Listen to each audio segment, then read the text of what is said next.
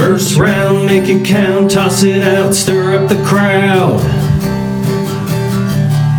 Second round, throwing down, knock 'em out, time to get loud. It's the Two Beer Podcast time. And welcome to this special edition of the Two Beers podcast. We will be reviewing Peaky Blinders season f- season four. I'm Jordan here with Drew. Drew, What up? sorry, I was choking on the, the number four there. Season f- four. You were uh, you were you were cho- choking on that four like uh, the Seahawks were choking up that game tonight, baby. Let's keep this about Peaky. We are we are going to keep it all peaky, but for any of our regulars that are listening, we are taking resumes to fill Jordan's spot in the parlay because he will not be picking for quite some time. So Goose Fraba. Goose Fraba. email email us or hit us up on the Twitter if you're interested in taking his spot each week. Yeah, which by the way, I haven't mentioned the actual email dra- email address in quite some time. Throw it out there, is- bro. Throw it out. It, it is oh come on at the spelling it out T W O two at it's two beers pod at gmail. So there we go. What's our Twitter? It is. Uh, see, you're putting me on the spot here. It's at at Two Beers Podcast number at two. the number two beers podcast. That's right. um, so. Yeah. Hootie hootie. So we're a little, know, we're, we're a little behind from when we've been releasing these these separate peaky uh, peaky episodes, but I think I think it's a popular opinion here that season four is probably the best Yeah. season of of the Peaky Blinders. So we Ex- really, excuse me, sir. Before you get into it, Yeah. um, I believe we're missing the staple of this program. well, I, I was I was teeing it up so that you wouldn't ruin it as you have done each week, but season four is No, no, no, no, no, no, no. You're n- the two brew salute, my friend. Oh, wrong wrong staple. God, three, two, one. Ah, I know you're you're going off script. Oh shit, this is I did leaking go everywhere. off script. Yeah, I'm I, I'm e- drinking a Troegenator, um, from Troegs, obviously. It is um, eight po- oh, 8.2. Oh yeah. And what kind of beer is this? A double bock. It's I'm, it's uh, good. I say I'm upset. I, I went to Joe Canals last night looking for the uh, is it Nugget Nectar? What i- what is the Troegs? Yes, Troegs Nugget Nectar. It's not out yet. My- we're oh, getting well. You know what? It, it it is. They're It's- promoting in it some like places. crazy. It is in some places. It's Oh, my alright. my place is getting it next week. uh, Yeah, I, I'm I went I went there specifically to find that they didn't have it. So I, I it's all over it's all over twi- our, our Twitter handle or Twitter feed. So I was like, well, let me let me go and see what this is all about. So uh, yeah, they got some good stuff there. But Yizzer. I'm uh I'm keeping my my tradition here of our our peaky peaky solo pods, and I'm uh I'm drinking a nice glass of Larceny bourbon. Yeah, get wild. This is So- oh yeah, this is this is classy stuff. It is it is sweet. It is is gorgeous. So just looking at it in my Seton Hall old school Big East gas station glass here, it's it's going down smooth. Nice. So Drew, um, why don't you lead us here into season four, my friend? I sure will.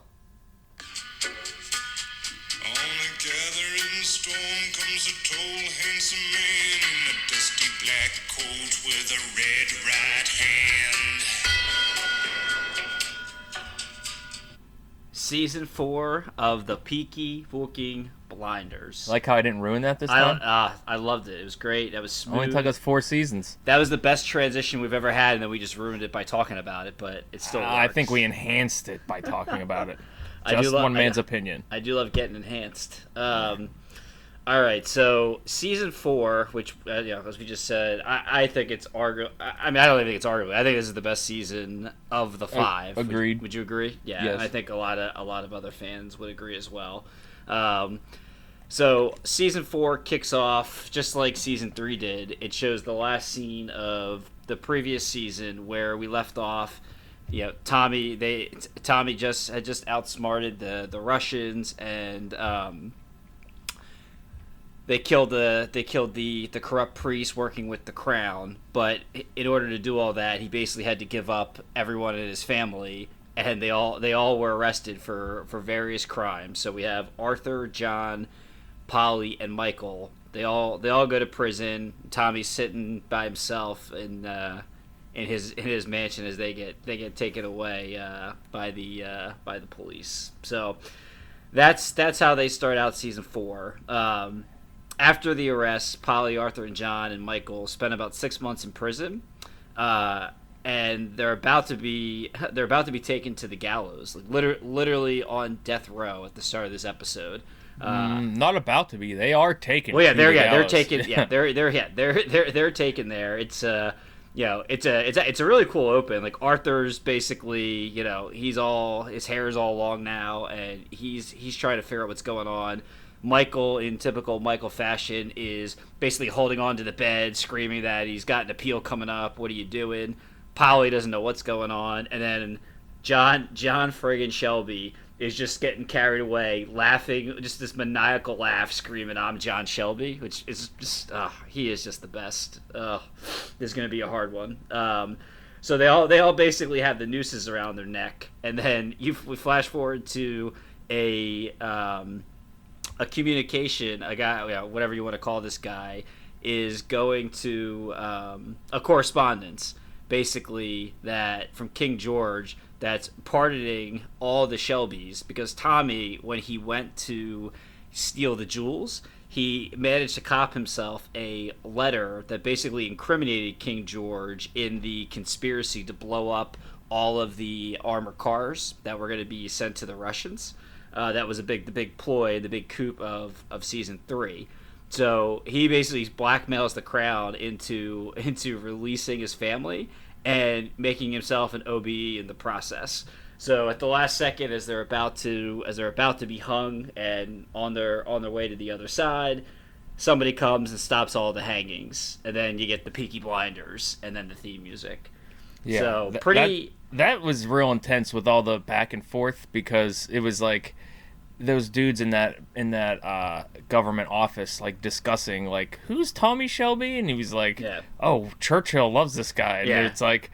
It's like, oh yeah, he has this letter incriminating, and it's back and forth between like the noose, the office, the noose, the, and the and the conversation's a little bit like funny, so it was a good scene. Yeah, it's uh, it's probably it's it, it's probably the best like pure open that the se- that the series has. Um, Yeah, yeah, date, which is yeah, which is really cool. Um, and you know it's and well, and it's interesting too because I, I mean you probably realize they're not going to die, but if you remember the last time we had a situation like that where they're trying to call something off is when Finn's running to Arthur and John saying don't blow up the cars and he doesn't get there in time and misses it by a second and then the cars all Yeah. the cars all explode. Yeah, So- exactly. You kind of so- don't know. yeah, so I mean, so somebody could die. You know, it doesn't mean it doesn't mean they all have to get loose, but but they really do. So then the the season then flashes a year into the future. So Tommy's Tommy's basically hanging out in a in a hotel. You have Michael. The family's fragmented at this point. Uh, Michael's returned to work for the Shelby Company with Tommy. Uh, John and Arthur are both bought country houses, um, and they're living with their, their wives and now now children. Uh, Polly, she did not take the near death experience well, and she's just hanging out in the house, you know, getting getting drunk like crazy and on heavy meds Having- that she was taking. Having having seances. And, yeah, yeah. Really, she's really digging into her her gypsy gypsy roots. Um, and then Ada's working for the company, which I, I believe she's she's the rep in America at this point, right? in Boston, yeah. Yeah, in Boston. So that's kind of where we are. Um, and so you know, Tommy, like I said, so Tommy's just kind of he's living between his country ma- mansion and then a ho- I think it's in London, uh, a city hotel. Um, which is where we first kind of see he's he's talking to Lizzie. They're they're setting up plans like what are they going to do for Christmas. John's having a big party It is his house. Um, you know, Tommy plans to be by himself with with Charlie and basically all the random random gypsy, uh, you know, um, buddies of his at, at his house. Um, so it's you know the there's a couple of back and forth scenes where again it just kind of catches you up where they are. Um, there's a great scene where they flash to John's John's place where he's he's hunting with his two dogs and he just jumps jumps over a fence with this hunting rifle on his shoulder and then the dogs come hopping over after in slow mo. Which me as a big dog, I absolutely love that scene. Um, and then Lizzie, we, we go back to the main thing with Lizzie and and Tommy, and Lizzie's uh, again. Lizzie's just continues to rise up uh, rise up the Shelby Company Limited ladder here. No, no pun intended from what her her former profession was. Um, and a great, great quote as she's talking here with Tommy about you know plans for the company and just you know trying to get the family back together about what's he you know what's he doing with his life, and he basically just goes, Lizzie, sex, freedom, and whiskey sours, which is a great, a great. Uh, Yeah. Well, yeah, no, I wrote that down too, Drew, because basically Tommy is he's afraid to show his face to his family because he's like, you know what, like I did this to them, and sh Lizzie's like, look, we all got to get back together. Like you got to get over this and come back to the company. He's like, you got to. And it's like you're just sleeping with all these women, and like, you got to give this part of your life up. And he's like, "Which part do I give up, Lizzie? Sex, freedom, or the whiskey sours?" Yeah. Ah, great, great, great line. Great line. Um, so Ada Ada comes back from Boston, uh, and by the way, super, super, super roll tide Ada at this point. She is. Yeah, they've really dolled her up. Oh yeah, she I is. agree. Yeah, she's big. She's big time here in season four. Um, and her role, and again, yeah, and her role with the with the family is just now even more um, intensified. But so, you know, all of a sudden they all uh, they they all they all get their mail delivered, the post as they would have called it back then.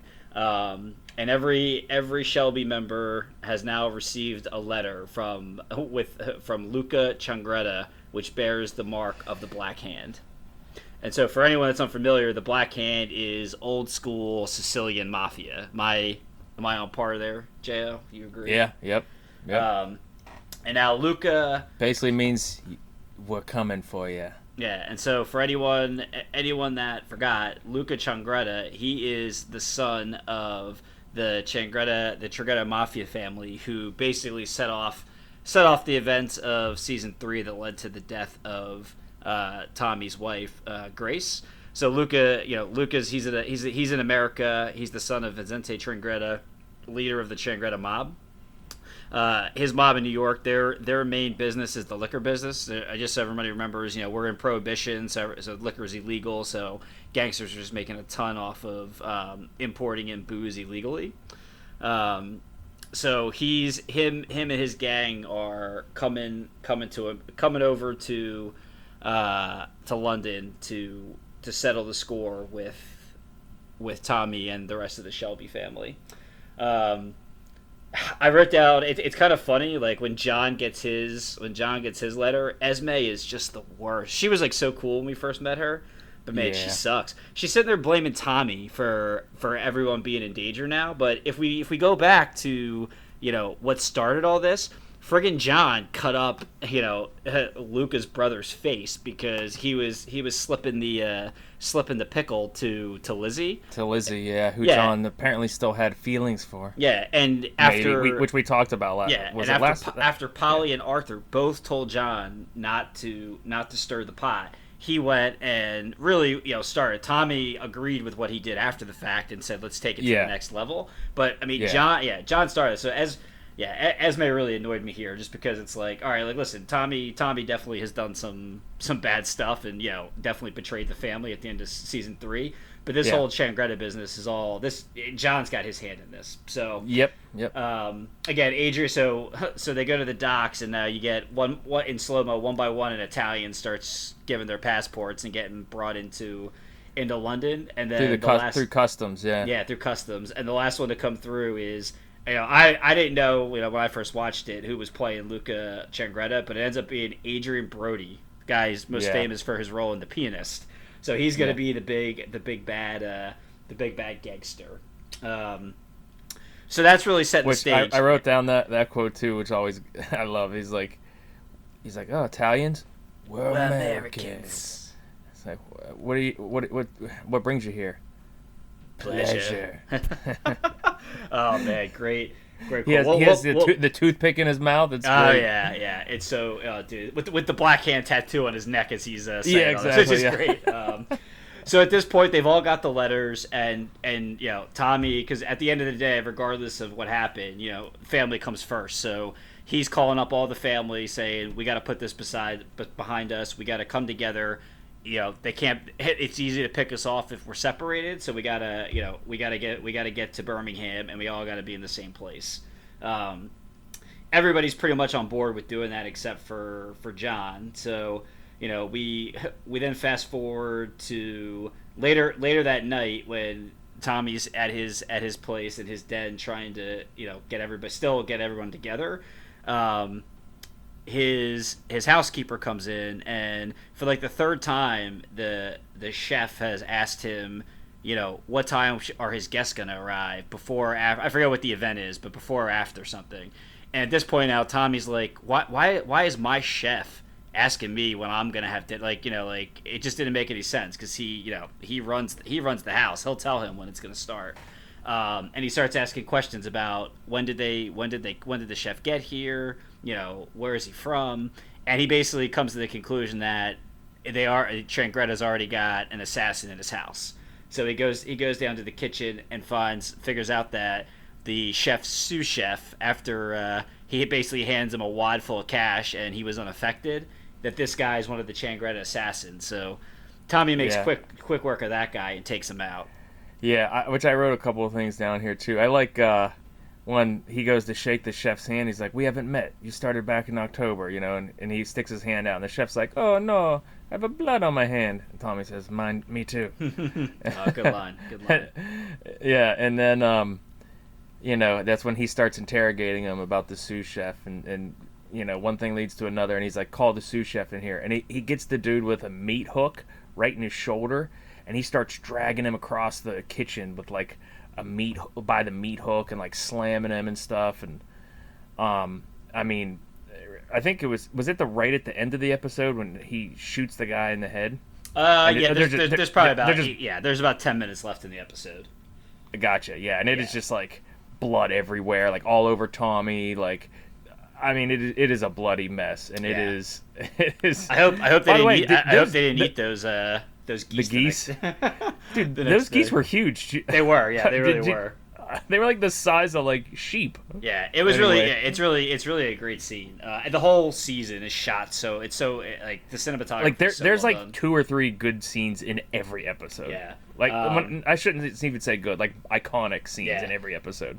so the next the next day they're making now now that they've that the first hits come in they've realized we got to start taking this seriously um, tommy sends michael to go get john to talk some sense into him uh, he gets to john's house john, john opens the door with just guns ablazing and uh, he says no no one's gonna mess with us man we're the peaky blinders and then michael's like we're not the peaky blinders if we're not together um, and then the next thing you know, out of uh, I guess a, I, there's a there's a truck transporting hay. Like I said, they're in the country, so they have like little little farms to themselves now.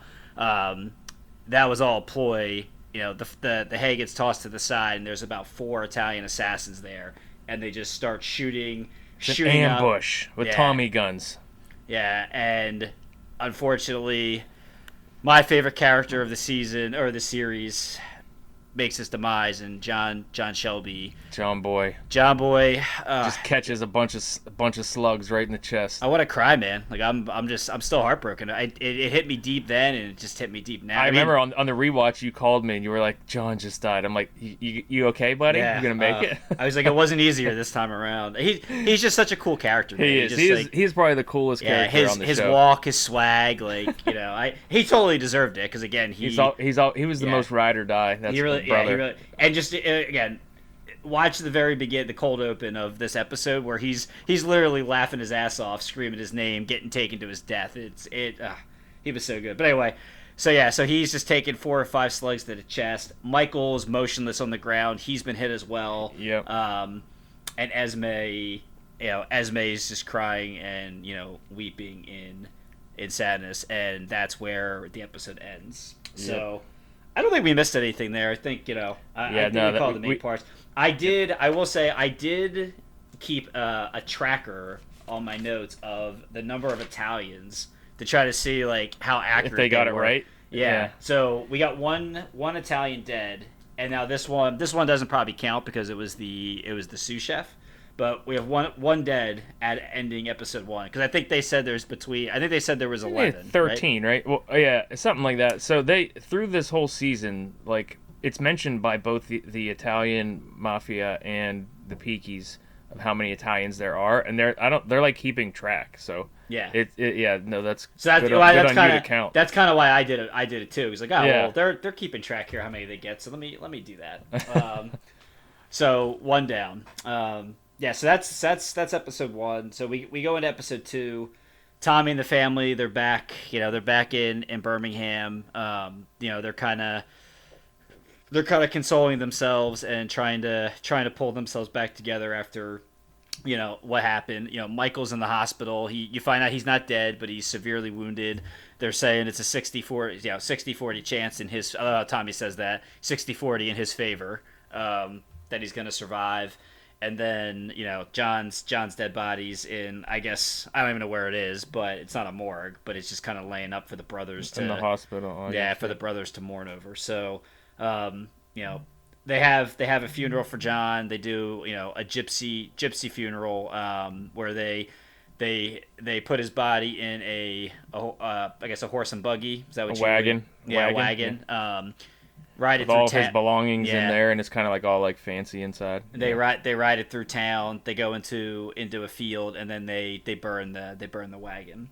So that's that's our final goodbye to to John Boy Shelby. Uh, Esme goes off back with her family, the Lee gang. Good good riddance to her. Um, Hey, can I can I jump in there? Yeah, I had a uh, lot of notes. In get in, So one when they see his body they this is the first time this comes up in this season but they um tommy and arthur stand over john boy's bar- body to say uh, in the bleak midwinter which was a thing that they promised when they were in the war together that when one of them died they would they would say that so i just kind of i like that that was cool yeah, um, and then Tommy comes finally comes back to the family meeting, which was a big deal for this season, just because Tommy was away for so long. And so it's the first family meeting, and Tommy, uh, just like normal, is just rattling off all the business. And he describes that like the Italians are here, and it's going to be a vendetta from the Changrettas, and he, the, the Italians will not stop until everybody in that room is dead. right. And so Tom Tommy's, um, you know, um, Arthur says that he will have the bullet for Luca, um, and Tommy's like, I'm bringing in the Aberama Gold and his family, and Johnny Dogs is is just like, no, no, no, Yeah. no, they're a bunch of savages. Yeah, well, that's what I so- was. Yeah, I was. I was about to. You know, that's a good segue because I was gonna say with. Yeah, they they want to handle it themselves, but Tommy's like, yeah, we we're gonna we're gonna hire hire the big guns. Um, Yeah. So then, also at the funeral, though, I was going to talk about that. Unless were you going to bring that up? No, go ahead. You go. So yeah, so so Tommy, um, so the funeral, like Drew said, it's it's the wagon, it's paraded through, and then they're gonna just set the wagon ablaze with the body in it, and the they do it out in the op- open field, and everyone's like, aren't we a little like, uh, Tommy, aren't we a little like out in the open here? But Tommy's done it on purpose to lure out the Italians, and sure enough, Aberama Gold, the savage, crazy gypsy comes up and and just murks this Italian from behind and just Mm-hmm. brutally just knifes him like multiple times. And um, that's when that's our introduction to Aberama Gold. Yeah, I was just- gonna say he's like yeah he's he's a he's a, a Romany gypsy hitman for hire. Uh, and again, a man with a reputation for being a dangerous savage with little, little regard for the rules. And he travels with his gang, uh, primarily his his eldest son Bonnie. yeah, his eldest son Bonnie. Yeah, Yeah, and and so and so Polly's like freaking out, like you would use your own brother's funeral, you know, as a as setup. bait. Yeah, and Yeah. everyone is bait. Yeah, so that's like just uh, just typical Tommy, just being a crazy gypsy. So Yeah. So anyway, just now- want, wanted to bring up those points. Yep, no, no, you're good. And I was gonna say, so that that gives us our count of two, two, two more Italians are dead now. So now we're up to three. Um, So the you know, so then so then that and by the way, Amber, God, I'm gonna butcher this all night. Amarama Gold is played by uh, for any Game of Thrones fans, the actor who plays Littlefinger, um, who's just a complete, absolute like two two faced traitor scumbag in Game of Thrones. But he's actually like it's it's a actually really funny like like he's like he's basically like this cowardice like puss who gets everybody else to do his his dirty work for him in Thrones, which is it's interesting how he's like this cutthroat like killer in in uh, in Peaky. But um, Yeah. so he him and his gang enter enter into uh, Charlie's Charlie's uh, like what would you call it? His little yard, I guess. Yeah, we Charlie's talked, we yard, talked yeah. about it. The yard yeah, where Charlie's yard. They basically it- they down by the docks. Yeah, Yeah, by the mm-hmm. docks. They own the river. He offers he offers to buy it. Charlie's basically like, yeah, it's not for sale. Which another a great line. He goes, everything is for sale. yeah. So this kind of leads this kind of leads to the first kind of you know dick measuring contest between Tommy and Amber Gold. They're trying to feel each other out. Where Amber Gold is basically like, "What I, I just offered to buy this this place. What do you what do you you know what's it gonna take?" And uh, Tommy just looks at him with a dead just a dead stare. And just goes, "It's not for sale." And again he goes, "Everything's for sale." And he goes, "All right, I'll tell you what. We're gonna we're gonna we're gonna Oh, sell- Ab- says, uh, "Well, I want it, and now it's part of the deal." Yeah, and says. he goes, "Well, I'll tell you. I'll tell you what. We're gonna we'll flip a coin. Heads, heads. We put the you know the yards. I, I, I have a here. He goes, Oh, go. If it's heads, Aberama, or he t- he goes to Charlie. He goes, if it's heads, Aberama, get your yard with with my blessing. If it's tails, I'm gonna fuck your daughter, Mister Gold.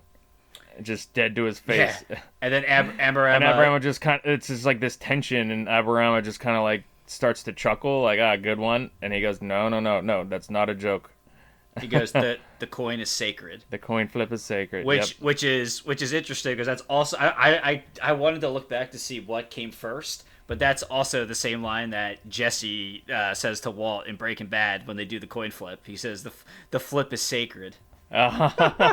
So I don't know who stole it from who, but uh, it happens Oh, in man. both. It We'll happens in look- both shows. We'll have to look that up and, and Um, uh, report on that. yeah. So yeah. So At the time, I wrote down, I'm like, is that the best scene of the series? I, I wrote it that was down. I, but- it was it was it was a, it was good, man, because it, it set the it set the tone for listen.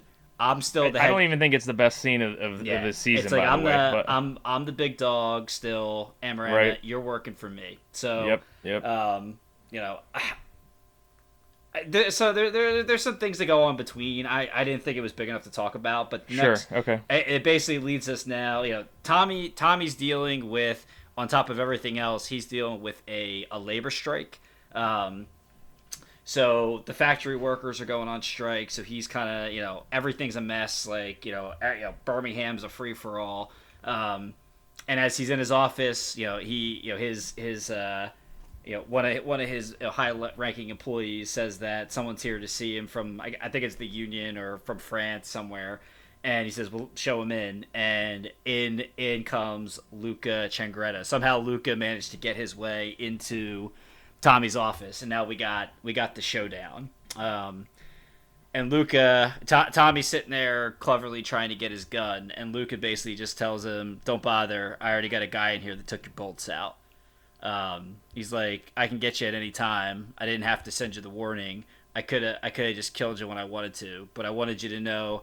I wanted you to know what why why you were gonna die, and I wanted us to settle to settle this vendetta with honor." Um, which you know it, it's it's just these two just again just straight stare downs and lucas sits down and starts explaining to him what's going on um, and then he's going to kill everybody and he starts great scene he just starts pulling out bullets for all the shelbys and it's got their names on it so he lines up tommy arthur polly john and then he flicks it off the table ada and then michael Yeah. um, and so they basically th- just- those were the bullets out of Tommy's gun when Tommy goes to Yeah. shoot him, and, and, and he's like he's like when go go ahead you finish and then I'll jump back in. Well, I was gonna say yeah, and so, um, so they're so they they they basically end the meeting by agreeing that they're gonna settle with honor. They're not gonna involve any children, and they're not gonna involve the police and no civilians. and no civilians. That's right. Yep.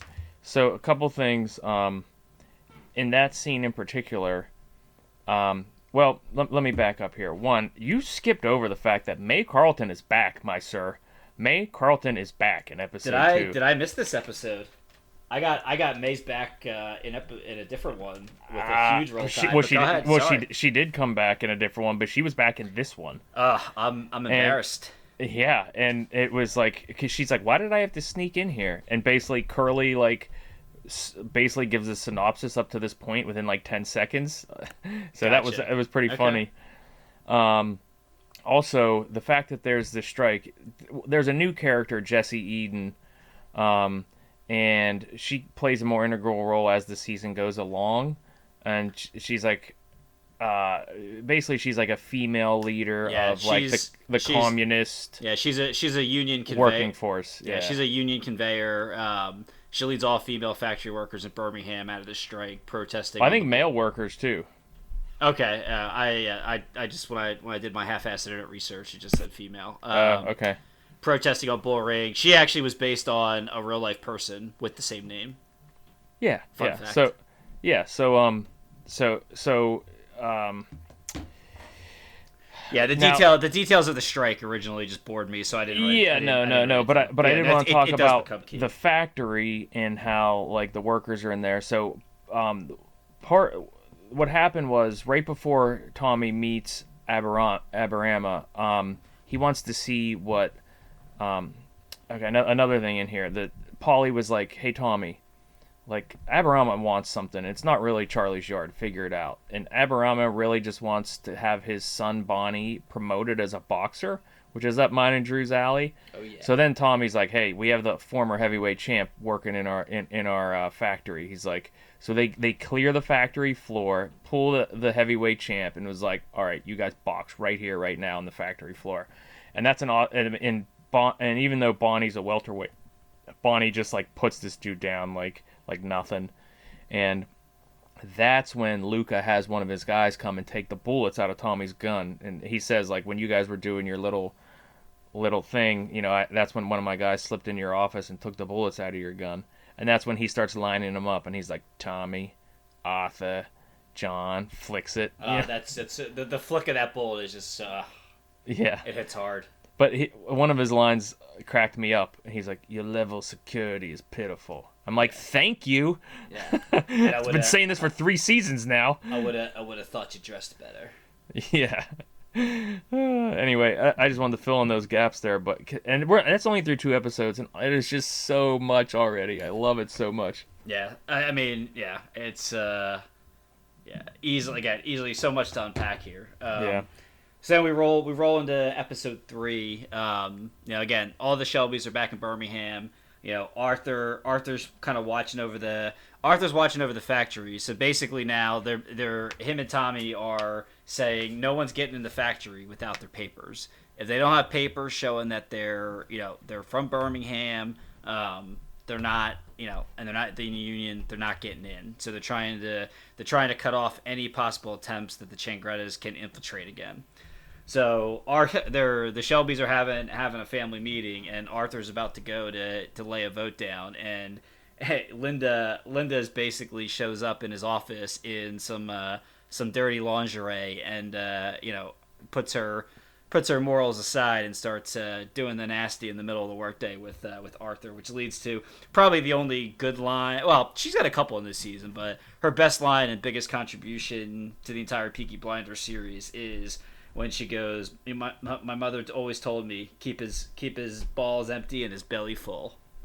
So Arthur misses the I, vote. I was watching that with my life, my wife, and I just kind of looked at her. and, and, yeah. Mm-hmm. yeah, and, I, and I'm sure she's like, I don't have to worry about either. Um, yeah, so Arthur misses the vote, which I think pot, which Polly What's that ba- supposed to mean? I think you can pretty much figure out. Words hurt, Drew. means. Okay, words hurt.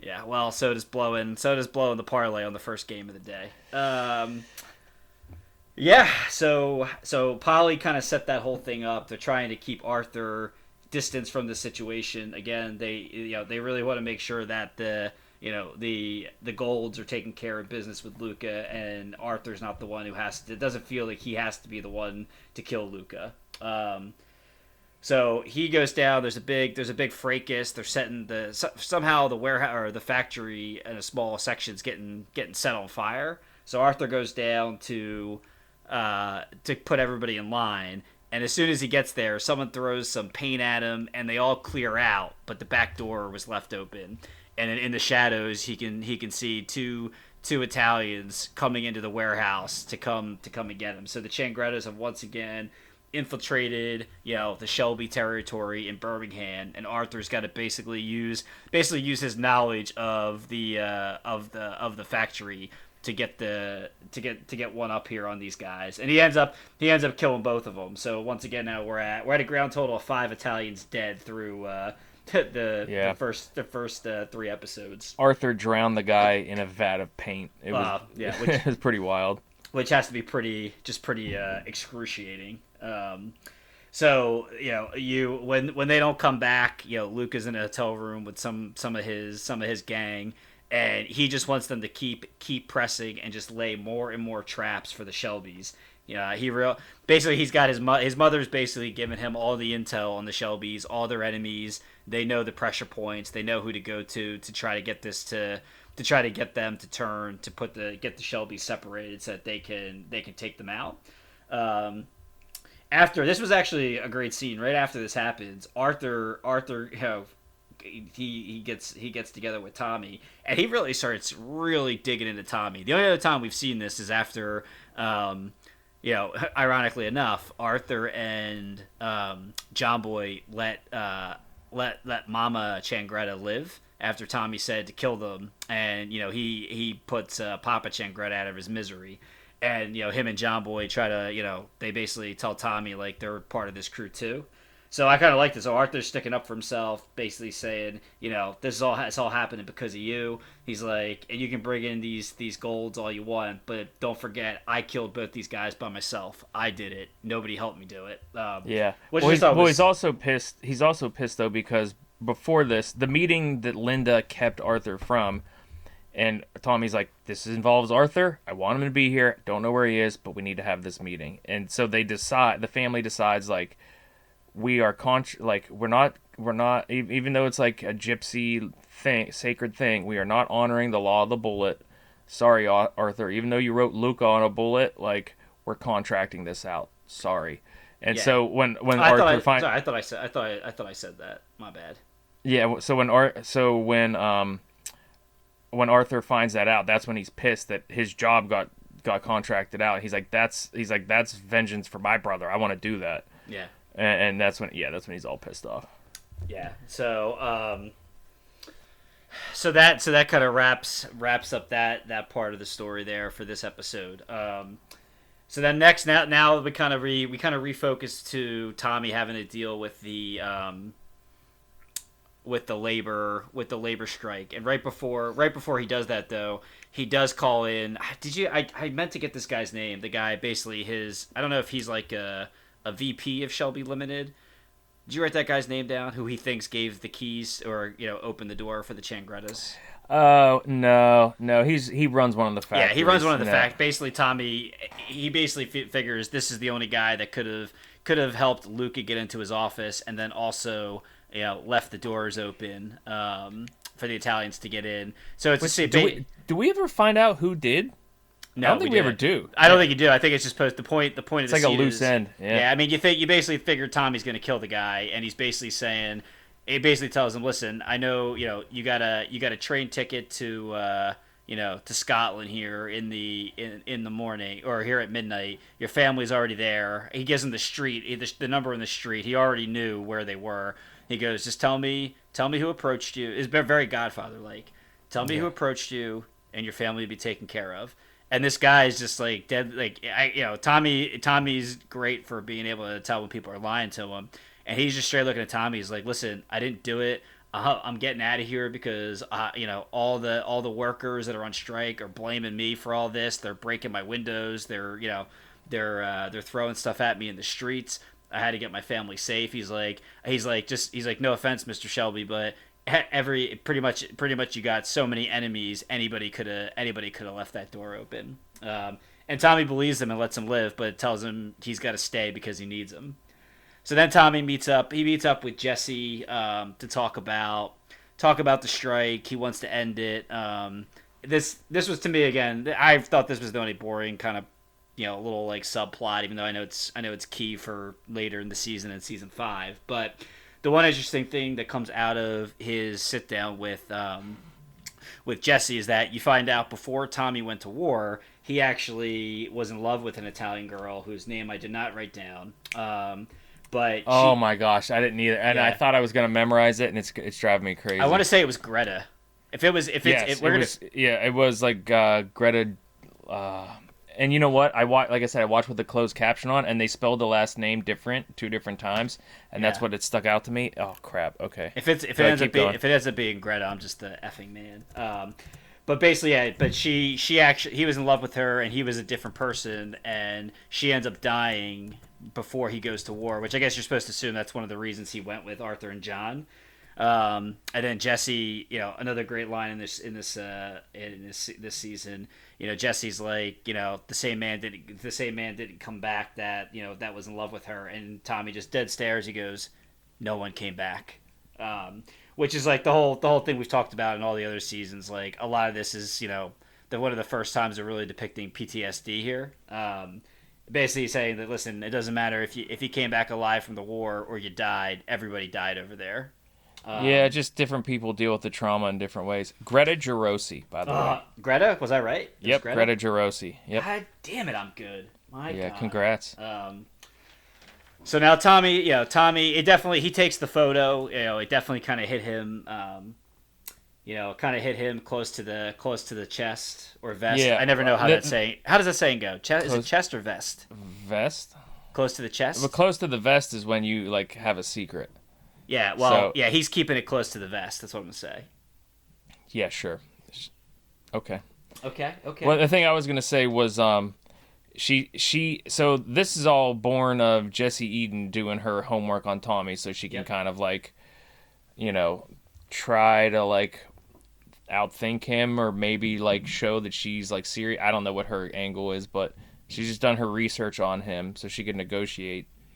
And um, one thing is she was like, "Do you even recognize the guy in that picture?" And uh, you can tell he just like he can't even recognize himself anymore. Yeah, uh, it's like I said. It's uh, up until that point, I was really bored with the whole her situation. Yeah, but that, exactly. that that was that was that actually part, that did actually help provide value, I and it was a great it was a great it was just a great scene and it, again it just kind of sets the idea that listen we all we all died at war like we're all just now we're all different people um so Polly he goes back to Shelby Limited. Uh, Polly's sitting there talking to Lizzie. The only line, uh, the one line I had here, which I thought was funny. Uh, Polly goes to Lizzie, and the, in the end, we all turn into our mother, which I thought was funny. Um, Yeah, and then she was a- talking about Linda because Lin- Linda's mother was known as just being just uh just a I don't know, just a bad person, I guess. and Yeah. and Linda like went like hardcore Christian and she's slowly slipping back to her mother. Yeah, she's she's to keep herself occupied in uh in Bir- in the, the streets of Birmingham. She's gonna she's gonna run the phones for the for the bookies, and they go, Lin- Lin- Linda, you know gambling is a sin. She goes, well, I'm not the one making the bets, which is just pretty pretty, Pretty another, funny. another another slick Linda line. Yeah. Um, but then Tommy, Tommy and Li- and Lizzie uh, get together and uh, they find themselves uh, under under a drawbridge uh, along the docks, and uh, yeah, they, are gonna start doing the nasty they, again. they do the nasty, and Lizzie, I, love Lizzie afterwards. Uh, she goes, "So who were you like? Who were you making love to there?" Um, realizing that you know Tommy just basically was was using. Well, her for- Tommy spills the beans to her. He goes, "I haven't been here since before the war. Right, yeah. I, I used to bring my old girlfriend here, um, you know, and uh, you know, like Lizzie, like I want to change the world. I promised her I would change the world, and you know, I want to start do it, having more uh, contributions to the charities, and I want you to run them, and da da da da da, and uh, yeah, then they start, you know, do, doing the thing, bumping uglies, and um, yeah, like you said, Lizzie's like, were you making love to me or her? Yeah, un- and I- under that bridge. It's under funny. the I bridge actually, I actually, uh, I actually, I actually wrote in all caps. This, sh- this should end well. Um, I wrote, May Carleton was just there last episode. Here you are with Lizzie. Oh god, yeah. This this the Lizzie thing I never understood, but neither different story for a different podcast. Um, so uh, so now we get to the end of the episode, which is the you know the big the, the big shock part of this finale where Polly Polly's heading into a hotel in London and she ends up she gets to the bar and she ends up meeting with Luca Changretta to cut a deal. Uh, you know, if she gives up Mike, if she gives up, she says if she gives up Tommy, you know, he's he's got to spare Michael, Finn, and Arthur. Um, and so he kind of goes, you know, they have some back and forth. How do I trust you? And you know, he references things that his mother told him about her, um, and like how you know she holds a grudge for what Tommy did. You do later find out, and I, this isn't spoiling anything. You do later find out that Luke actually approached her. He sent her the letter for a parlay to you know to say I'll spare you know I'll spare Michael if you give up Tommy. Um, I just shuddered when you said parlay. I, I I know I wanted to work that in here a couple times by the way. Uh, Oh, oh, because the bet. I thought you meant because Pirates of the Caribbean. Uh, Oh anyway. no, because Oh, I I, like- hate, I like what you I did hate you. Yeah. I hate you. I like what you did there. Okay. Um, and so this this the you know it basically she's she's on board. He's he's saying you know don't don't mess with me and uh, you know it's funny because they talk about you know she goes John you know they talk they bring up John she goes John was a good boy. He's like did your did your mother tell him that uh, that she spared her. And Luca goes, he did. He's like, and now, and now she's here giving me all this detail. And here's, and because at at last at last season, you know, we had that. We had one of our topics was, did they do the right thing? You thought they did the right thing, letting her live, and I said, absolutely not. Cut- Well, we said we said. Well, now like knowing what we know. well now we know, what- but yeah. at the time, even at the time, I At was the like, time, I was yeah. like, yeah, I, I I feel the compassion, but Yeah, and for me, I- the whole time I was like, you can't leave loose ends. You gotta, you, you had to kill her. Um, and then, and then Luca gives this great line. He goes, "Tommy Shelby was right. His his his ruthlessness was justified. You should have you should have killed her when you had the chance." yep. And then this the, it ends it ends with him asking Polly to dance, and she goes, "I don't dance anymore." And he go, and she as she walks away, he But you're goes, dancing with me. "You dance." Ah, I wish we could do a good Luke. Just do your Batman voice. It's probably it's very pretty much You're same. dancing with me, Yeah. yeah. So and you'll never have to. yeah. So that so that ends so that ends season uh season th- or episode three. So ep- episode four, like we we talked about, Luca. You know, Luca's sitting here. I'm gonna pop beer number two here, Drew. All right. I'm I'm still making my way in this uh this glass Bush. of larceny.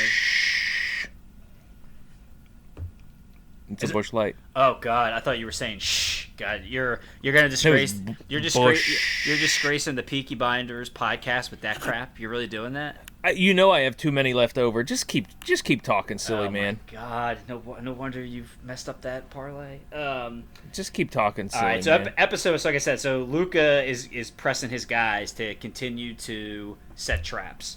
So they they find the woman back in geez, season two now when Arthur Arthur beats beats this woman's son to death in a you know a, basically a, a glorified sparring match. Um, they get they get her to set a trap by she goes to she goes to Tommy and says that you know I appreciate I appreciate everything you guys have been doing for me and taking care of my family. You know tomorrow tomorrow would have been my son's 21st birthday. I'm trying to come with peace with everything still. It would mean a lot to me if you know if you and your brother or at least one of you guys could you know would come and and celebrate with us.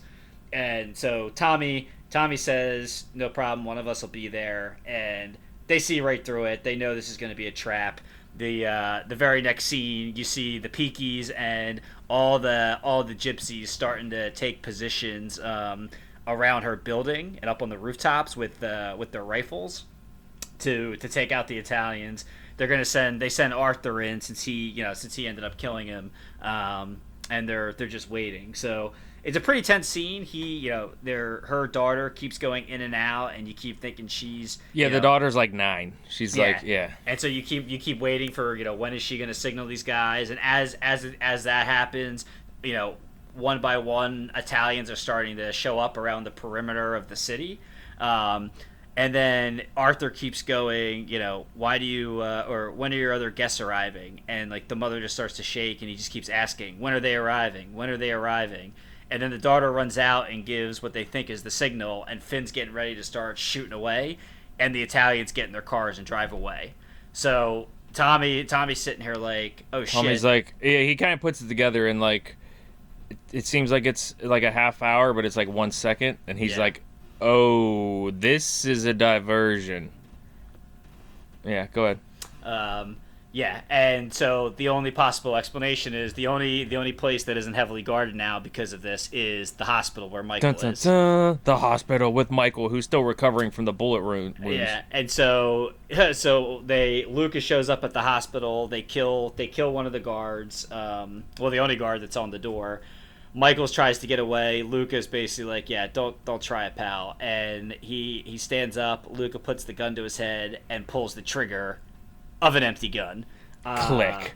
And he and he basically got click, yep. real slow and like click, click, click, and just there's just no bullets in there. It's a revolver. and Luca, Luca, t- yeah, Luca tells him to tell. He's like, I guess they all would have been revolvers back then. Yeah, he No. goes. No, they, No. they, they got No, plenty no. of. Yeah, I don't think so. They got they got all kinds of guns. The I think. 1911 definitely would have been there. Go ahead. I'm pretty sure we're in like 1928 by now. By the way, 1911 is a revolver. Is I mean, Oh. sorry, is, is is a type of handgun. I, I thought you were talking about with uh, the- with like a yeah. clip and everything. That's that's why I said the, the 1911 would have been there. Go ahead. It's, Gotcha. it's all good. Okay. Um, and then Luca basically tells him, "Tell your mother we can get to you at any time." I can't do it. Uh, we can get to you at any time. He goes, "Tell her we have a deal." But if she, Tell your mo- tell your mother we have a deal. And he like makes he makes oh you know what I started doing that to my wife too. I don't know the hand gesture is great. He says tell your mother we have a deal, but he like tell your mother. Then there's a pause and he takes his his index finger and he like it's like he's wiping a tear down the side of his cheek and he's like Yeah. tell your mother hand gesture we have a deal. I don't know what it was so great. It like is. Oh my gosh, where did Well- he come well- up with that? we're I don't know. We're gonna talk about him at the end of the, at the end when we Yeah, we are. the season. But uh, yeah, it's a great scene. I guarantee you, Michael shit his pants. By the way, uh, and pissed himself. I I pissed myself a little bit.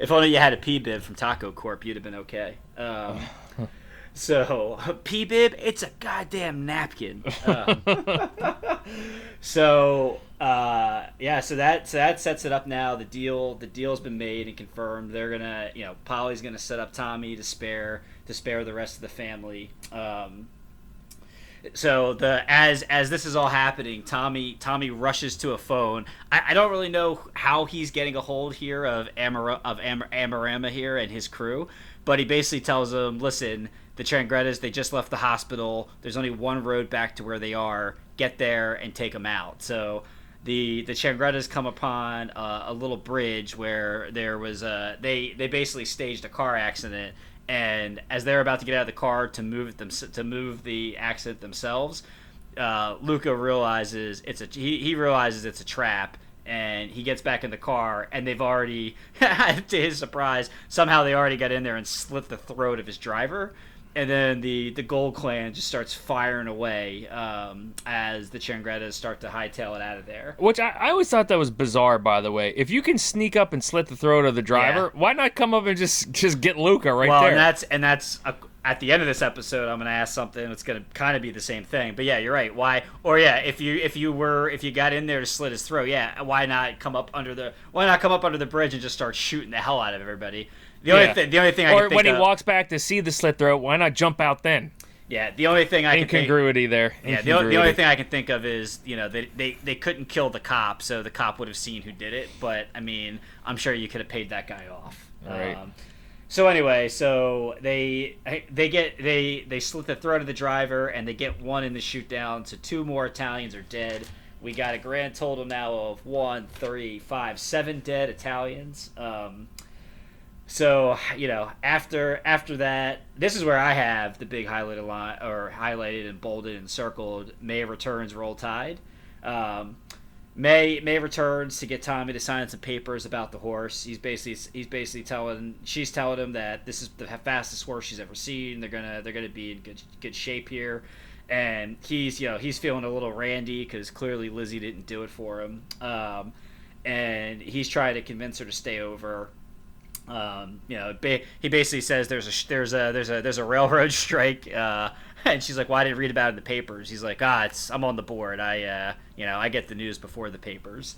So she's gonna she's gonna stay. He goes, "Meet me at four o'clock," and she goes, "Where?" He's like, "Don't worry, I'll find you." So you know the this but the she she goes to Charlie's yard. She kind of wants she wants to walk around the river, uh, and this leads to I think I think this is my favorite this is probably my favorite non Tommy Alfie line in the entire show. So she goes, Charlie, Charlie, Charlie goes to her. He goes, he goes, ma'am, listen, if I were you, I'd get out of, I'd get out, I'd get out of here immediately because you don't want to be here when everything goes down. And she goes and just looks at him and just goes, why, you know, I, I, I, pro- I promised, I promised I'd wait for him. And Charlie just looks at her and goes, ma'am, the man you're waiting for doesn't exist. And I, I just I love I circled and highlighted uh, that line because I think we talked about it so many times. Every every relationship that Tommy gets into outside of his family, they all want to change Tommy Shelby. They all want Tommy to stop being the gangster and just you know go legit and become a different person.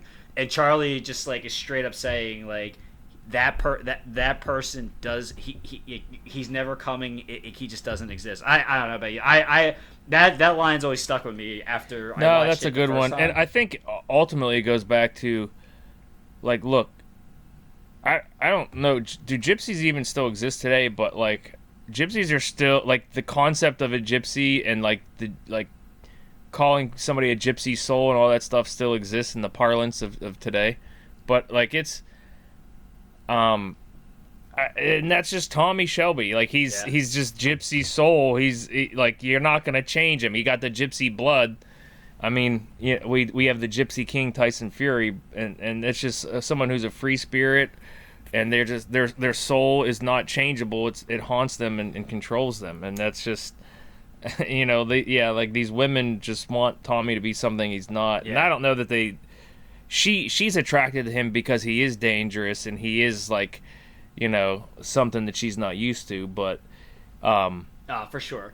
Um, yeah, I like I said, I, I just I always really like that line. Um, and so Tommy finally does Tommy does meet up with her, and he basically shows her that while all this stuff's been going on, they've been not only are they they smuggling whiskey, but they started a, they started a gin distillery, and they're gonna they're gonna start smuggling that into the U.S. as well. Um, yeah. And May, as Tommy, you know, Tommy thinks he's gonna, you know, get a get a little tickle pickle action. May says that she's gonna leave. So, um, you know, she takes she takes off, and he's definitely disappointed. Uh, Yeah, and there and at some point Lizzie and May are in the same room, and it is awkward. Oh, it's great. Basically, yeah, she's uh, Lizzie's. Liz, ba- Lizzie tries to make, or I'm sorry, May tries to um, make Lizzie feel really small. And well, Lizzie. just- Well, Lizzie tried to make May feel like she she didn't factor into the Tommy Shelby equation. yeah. So yeah. then, yeah, go ahead. You can. Yeah, May makes her. No, no, roll. yeah. So that, so then, so then May just is like, "Here's a blank check for the Gray uh, Shelby uh, Institute, and I'm gonna leave it blank. So fill it out for whatever, whatever you feel like you need to." Yeah, and, and then- it's- and she's like, "Here, Lizzie, why don't you run this down to the bank?" Yeah, and then Tommy Tommy Lee is leaving is leaving his office, and uh, he goes, Lizzie, what was that all about? And she's like, he's like, he's like, I'll I'll be back, and she goes, Why is she still here? And then Lizzie just walks out. I forget what she says, but she just walks out and uh, and just makes makes some like smart ass comment to her. Yeah, which is there's some tension. funny. That was like all my girlfriends in high school when they and in college when they bumped into each other. Awkward. Oh, for sure. Yeah, that was. Uh, And I like to when she when he showed uh, him the uh, or when he showed May the distillery. Um, the gin is the, the tagline on the bottle is distilled for the eradication of seemingly incurable sadness. yeah, I love. Uh, I, I, wrote, I, wrote, I wrote. I didn't. I didn't catch that in this episode. I caught it in. Yeah, me too. I caught it in the finale, and I wrote it down. But yeah, Yeah, that's, that's, funny because I did too. But I scrolled them, I scrolled down my notes and um, brought it up because it they bring it up like seven times. Yeah. Um, so so Tommy Tommy sends Ada to go uh, put some put or to finagle and uh, smooth talk Jesse. Um, he's trying to work that angle a little bit. Um, uh, Lizzie Lizzie meets with Polly. Polly's basic Polly's trying to get a date free because she wants to find a time when Mike when uh, when Tommy's alone and doesn't have any plans so she can set up the hit. And as as she's doing that, uh, Lizzie Lizzie asked Polly to read her leaves, and so and that's the the tea leaves from her her cup of tea. And Polly busts uh, first first she sees the ten Lizzie Lizzie wrote out the check for uh, from May for for ten thousand pounds, which is pretty funny. Um, but then she tells she tells Lizzie to stop drinking because it's not good for the baby. So there's the bombshell now that Tommy Tommy put a pup in uh in good old good old Lizzie from the uh, from the bridge excursion. those whiskey, those bourbons are hitting hard because you're you're starting to use the Last Kingdom Oh, yeah. jargon in here.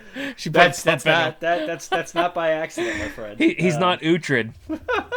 destiny is all. Um, oh, it's great stuff. But uh, so you know, so Ada and Ada, so Ada meets with Jesse and says, "Listen, Tommy, Tommy just wants to meet with you, and he wants to learn about." More about communism. That's that's how he operates. He he tries to gather as much information as he can.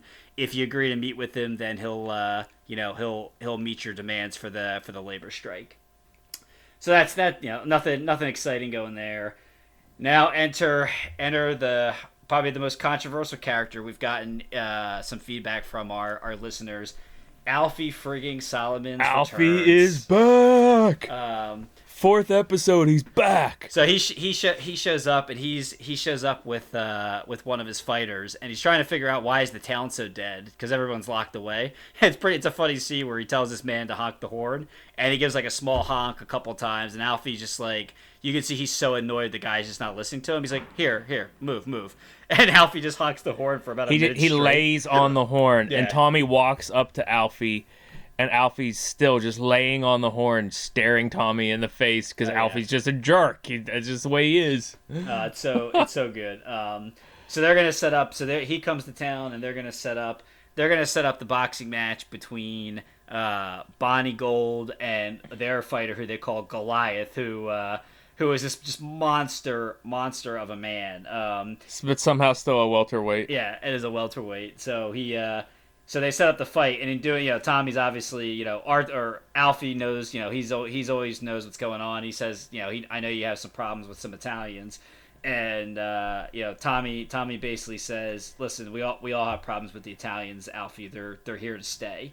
Um, you know, which is a you know, which is a good line. So Yeah, he he he's he tells. So so let me set this up because and I, I actually have this clip and I want to play this clip. But Alfie comes into the office of the factory with Tommy, and Tommy tells Al- Alfie like, "Look, they're here. They see that our cops don't have guns. They see how things are way more relaxed over here as a, compared to America." He said the the Italians this is like the promised land for them. They ain't going anywhere. They're gonna come in and muscle their way in, and they're a problem that's not going away. And at about that time, Aberama Gold comes in with Bonnie Gold to set up the boxing match. Um, and as Aberama Gold is walking into the room, that sets up this exchange, and it is it is just an amazing Alfie Solomon soliloquy. let's let's Mr. let's let's let's hear it. Come to talk prayers for the fight. Your Kestrel. Tommy, when a pikey walks in with hair like that, you've got to ask yourself, have I made a mistake? Who the fuck are you? Who the fuck am I? Who the fuck is this? I, my friend. I am the uncle, her the protector, and the promoter of that fucking thing right there in whose shadow nothing good nor godly will ever fucking grow. That there, right, is the Southern Counties welterweight champion. Is of mixed religion, therefore he is godless. He was adopted by Satan himself before he was returned out of fear of his awkwardness. But it is impossible to marry off due to his lethal dimensions. His mother, terrified, just fucking abandoned him. And there he is, stood before you like the first of some brand new fucking species.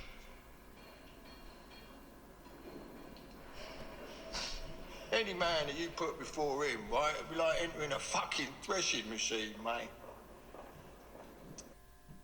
I think Now, will you offer your son?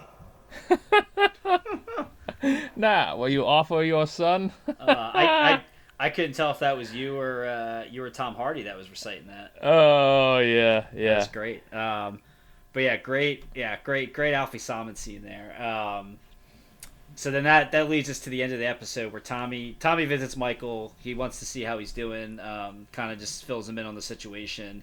You know, Tommy doesn't realize this is this is the day that Polly had starred in his date book as the day that he was going to be free. Um, and Pop Michael Michael knows. Polly told him. Uh, well, and obviously Michael knows because Luca, you know, pretty almost shot him in the face.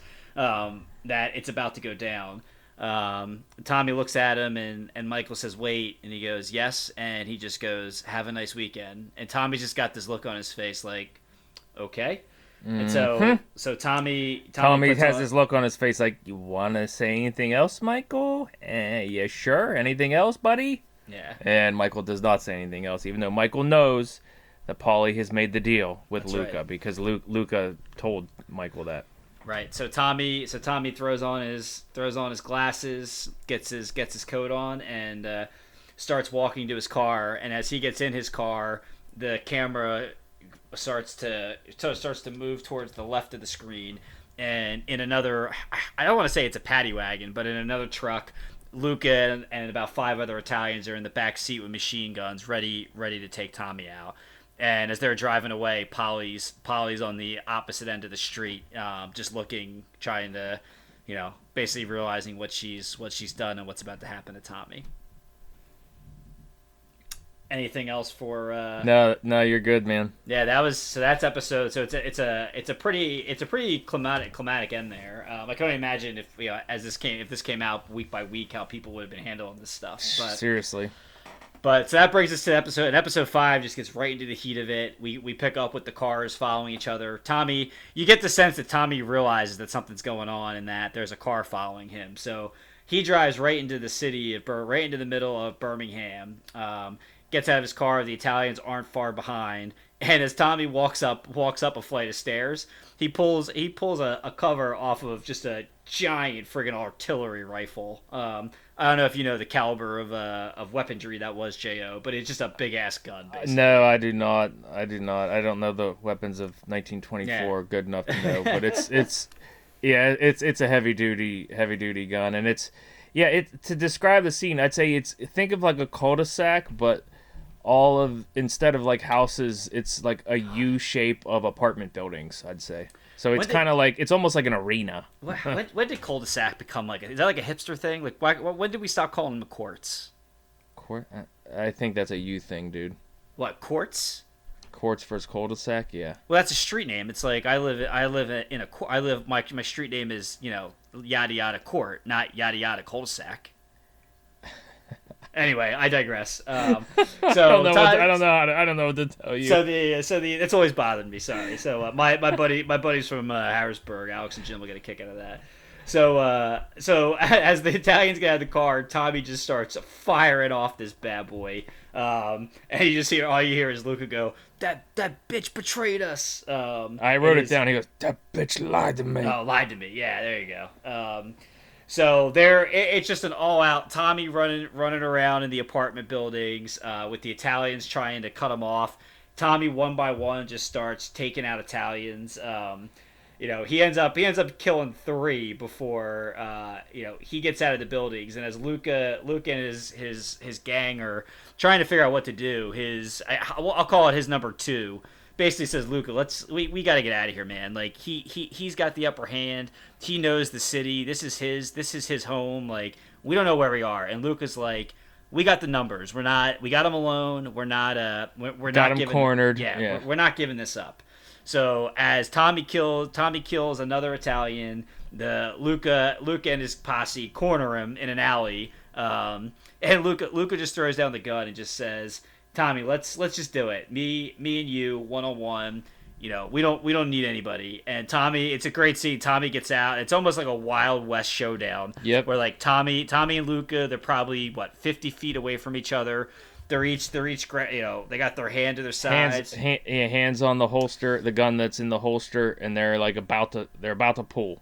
and then the cops show up. Um, the cops show up. They they get Tommy. The Italian scram, and the cops are basically like, "Listen, we're still cops, man. You know, regardless of whether or not you own the city, we're cops. We're saving your life. We're get we're saving them." Plus, know. they've just laid waste to this entire like Yeah. apartment complex, and all these people have like bullets flying through their apartments. And the cop is like, "Look, these people deserve to be able to live a lawful life." And he's like, "Everyone, continue your lawful, whatever he says, your lawful days." Yeah. Um, so next couple of scenes, uh, Lizzie Lizzie meets up with Tommy. Uh, she tells him that she's off the Swanee, as uh, we've come to know is the term for uh, I'm pregnant with your baby. Yeah, Lizzie Uh, took the glizzy, and now she's just, bam, Yep. got one, got a bun in the oven. That's right. Um, uh, Michael Michael leaves the hospital. Uh, Polly Polly takes him, and he's gonna he's gonna basically wander around with the the Gold Clan. Um, and Polly Polly and Aberama they they have they have a, a tender moment with each other. You know, she's she's been cooped up in Birmingham for so long. She's she- Coitus, yeah. coitus. That's what Drew means. Do they have coitus? Do they actually have coitus though? Is that a thing? I believe so. I think it's implied. I don't think it is. Yeah, because she she pulls the knife on him, and she's like, she's like, you. She's like, the only one who will know what Michael where Michael is is you, and if he's dead, I'll have you. Because And, you're and then he's you're- like, he's like, your gypsy ways are, you're such a blah blah blah, and then they, they just. I think I'm pretty sure it's implied that they kind of. Well, and she and then she goes, "Your her." knife's not strong enough to kill me." Um, I don't think they do. That's a we should put a Twitter poll. I'm uh, I'm gonna I'm gonna I'm gonna say that they they do the that. do Okay, the all right. Well, fair enough. Um, say coitus ensues.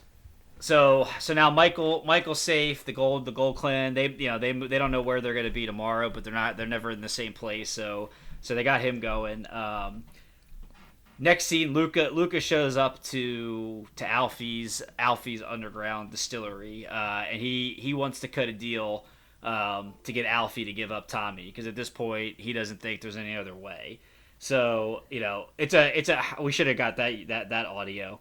Alfie's kind of going back and forth with them, and you know having you know having some conversation, and then Alfie Alfie the the gist is Alfie basically says, you know I, I know you want me to kill Tommy Shelby, and you know if you if you agree to to to run my rum to New York City um, and pay me a boatload of cash, then I'll I'll do it for you.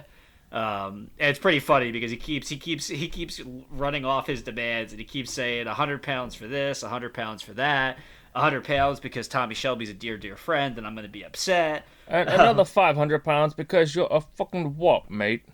Oh, And, yeah. and, and he's like, and and uh, and and Lucas is like, is this guy serious right now? And he's like, and another hundred because, uh, and he We he's won't, just we kid- we won't, yeah, we won't. It, well, the line is, uh, you will have to add another hundred to your bill for being a boop mate. We won't, we won't use that word on the pod, but uh, it's a great. being a what? What? Being a what? I just I, ble- I bleep myself out. I don't even know the line you're talking about. Well, it's uh, it's a little too X-rated, uh, the c word. We won't go there. But anyway, Oh, um, what are you talking about? Just say it. Yeah, we're all right. We're all right. So Alfie, uh, Okay. uh, I don't want to upset the female listeners too much, but uh, Yeah, I know where you're going. so. Alfie, um, and so, but the key to this scene is, and it's kind of a callback to uh, his meeting with Tommy in the episode before. Alfie starts talking. I guess it's in Hebrew to his to his guys, and he goes, he goes, "Wow, he he just agreed to this this incredible price I just gave and didn't even try to negotiate." He's like, "Tommy was right. He means to kill us all in the end." And that Yeah, that- I, I wrote it down in, in quotes. He says, "You made a deal without a negotiation." Tommy was right. And and then in Yiddish, he goes, "You plan to kill us all," and the uh, you know the Italians are none the wiser.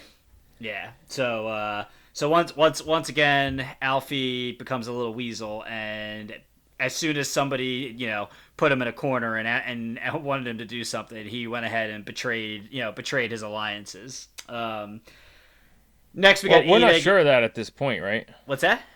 We're not sure of that at this point, right? That he's going to actually betray him. Yeah. I mean, he, I mean, they pretty much. I, I, I figured it at that point because they agreed to the they agreed to the price, and he comes to the realization if I don't, he's going to kill me. I thought I thought maybe Alfie was was double crossing him. I don't think so. And and the way the way they're gonna do it is Luca Luca says you guys are gonna have a fight here in a couple days. I want you to take a couple of my men in with you as your you know as the as the ring walkers, and they're gonna take care of the Shelbys. And Yeah, uh, yeah. That that's that's like the gist of the meeting of, of the agreement is like, hey, get get my guys in there as uh as uh you know part of the, Yeah, part of your, the- your, part of the part of your crew. Jewish guys. Yeah, and and and uh Alfie's like, you will have to have them circumcised. They will check. yeah, which is I great. I, I I actually I, th- I just pulled up the scene. It's like I think I got three minutes here. Do you want it? nah, nah, nah, we're good. All right. Let's keep rolling. Um, actually, no, go ahead, play it, play it out. Let's Oh, I do it. just closed it. ah just get- dagger. Oh, it's a good. Here scene. it is. Wait. Yeah, play it Is out. Let's it? let's do it. Why not? You're gonna have to add another hundred to that because Tommy Shelby, like me, is from an oppressed people. Then I need you to put another ton on top of that because his brother is a fucking animal and he will come after me. And then you will need to put another hundred on top of that because, well, you are a fucking wop, mate. Hmm? And you. And then He just Luca just looks at the assistant like, "Are you kidding me?" Four, I will need another 500 pounds because, like I stated, Tommy Shelby is a very, very good friend of mine. And prior, right prior to that, he was talking. He was pretending to be blind. He was closing his eyes. Yeah. Talking about like his whole like charity. Oh my gosh, what? Uh, just one of the craziest characters in all of cinema, quite honestly. Just, yeah, and oh again, my to your to you know to your brother Tori's party we've had on the on the pod before. Like if anybody else is playing him, but but uh, Tom Hardy, everybody would hate him and think he was just a little weasel and not not even have the impact he has on the show. But Hardy is just so good at, at Yes, playing great, him. great point. Anybody else plays him, and you just hate the character. Yeah. And Hardy's just a he's just a natural badass. Just looks like a natural badass that you're like ah that Alfie's a he's a you know yeah, he's he's big time. He's not a he's not a you know bitch. Um, Yeah, he, he doesn't get bitched around by yeah. everybody on the show, but that's exactly what happens. Yeah. Um, so after that scene, we get this boring scene where Ada gets taken away by cops, and it was all ploy. Um, it's it's like there's a communist twist to it that Tommy's gonna run. I I don't want to waste time talking about. it. I would have rather had that scene. Um, Yeah. but it's all basically a setup. Uh, Ada goes to Tommy. Tommy says, "Listen, I'm sorry. I wanted you to get taken. I wanted it to look like you know. I wanted to. I wanted to make it seem like you were really you know you were really getting taken by the cops to our advantage." Um, and he's like, "I need Jessie to trust me." And Ada just gives him this look and goes, "Jesus, so Tommy Shelby's going to stop the revolution with his cock." Yeah, yeah. Which is uh, which is great. You sound line. exactly like Ada. Good job. Thanks, man. I tried. I, I'm, glad, I'm glad. I'm glad I'm better with my female uh, British gypsy accents uh, than I am my uh, my male. Yeah. Um, so now it's so now it's fight night. You know they're they're starting to set up the rings. They're Yeah, there know- is an annoying scene where Tommy has dinner with Jessie Eden, but yeah, nobody cares. yeah, it's it's stupid. No one, yeah, literally nobody cares. Um, so it's fight night, and it, it, it basically after they set up the ring and everyone's getting ready to go, it ends with Tommy. Tommy's walking by himself in in the locker room, and then it ends with you know steam coming out of the shower room, and all you see is Alfie Solomon's in the in the shadows, which is just again the cinematography in this season is just so good because it's such a great scene. So that's that's what I got for five. I did I miss anything here in episode five? I think. No, no, no, no. It, and and I'm let's get it straight in episode six because it, it's like you said, Well. Alf, Alfie Yeah. and Tommy are there in the halls, and um, Uh, that's the first. I think that's the first scene in episode six, right? is, To- yeah, Tommy I'll- and Alfie. And here we go. So we got one just just to keep the scoreboard. We got one, three, five, seven. We got ten dead Italians going into episode six. Okay, So they they thought they were. I think I think they said eleven or thirteen. They were, I think it was actually. I think it was fifteen. I think they came first. Okay. They thought it was eleven, and then when they got like the wed- like a, couple reinforcements photo- or something? yeah, they thought it was fifteen. So we we basically got five Italians left. So yeah, so episode six starts right out in that scene. Alfie shows up in the locker room. And he's talking with Tommy, and he basically he basically gets into this big talk with Tommy where they're um, they're talking about life and he's basically telling him listen i'm gonna i'm moving to margate he's like i'm gonna sell i'm gonna sell my business it's it's just time i just you know i just i've been working he, so- he says you're right. He's like the Italians are going to come in here no matter who comes out on top, and and, what, and no matter what happens in this fight. He said, but you know I'm retiring because the, the Italians are going to force me out anyway, so I'm getting out. i'm gonna go to margate and then uh it's you know it's it's followed up by just a line that we use all the time and I'll, since since since you you you reference it and do it better than me you can go ahead and tell you can go ahead and say it He goes, he goes, yeah, and just like what happened that ring, man, big fuck small. And that and it basically saying like, Always. Yeah, saying that you know these, they're the Italians are bigger and badder. They're coming in. They're gonna force us out, and we're small to them, and we're we're getting we're gonna, we're gonna get screwed. That's why, and that's why he's getting out, and that's and he's like, that's what's gonna happen out there in that ring. well man." yeah and then and his, he's about his, to his leave, yeah. Goliath, his Yeah. Goliath is gonna beat little bon, Bonnie Gold. Big fuck small. Well then, and then To- well, and so so Tommy tells him stay for this, stay for the fight, eh, Alfie? And then he goes again. He goes, he goes, no need. I already, I already know who wins. Um, Yeah.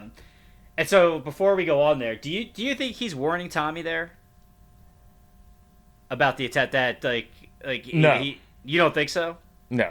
Yeah, you're probably right. He he is such a such a weasel because it's Tom Hardy. I want to believe that like he's trying to like without saying it like warn Tommy to be careful because you know th- there's a plot afoot.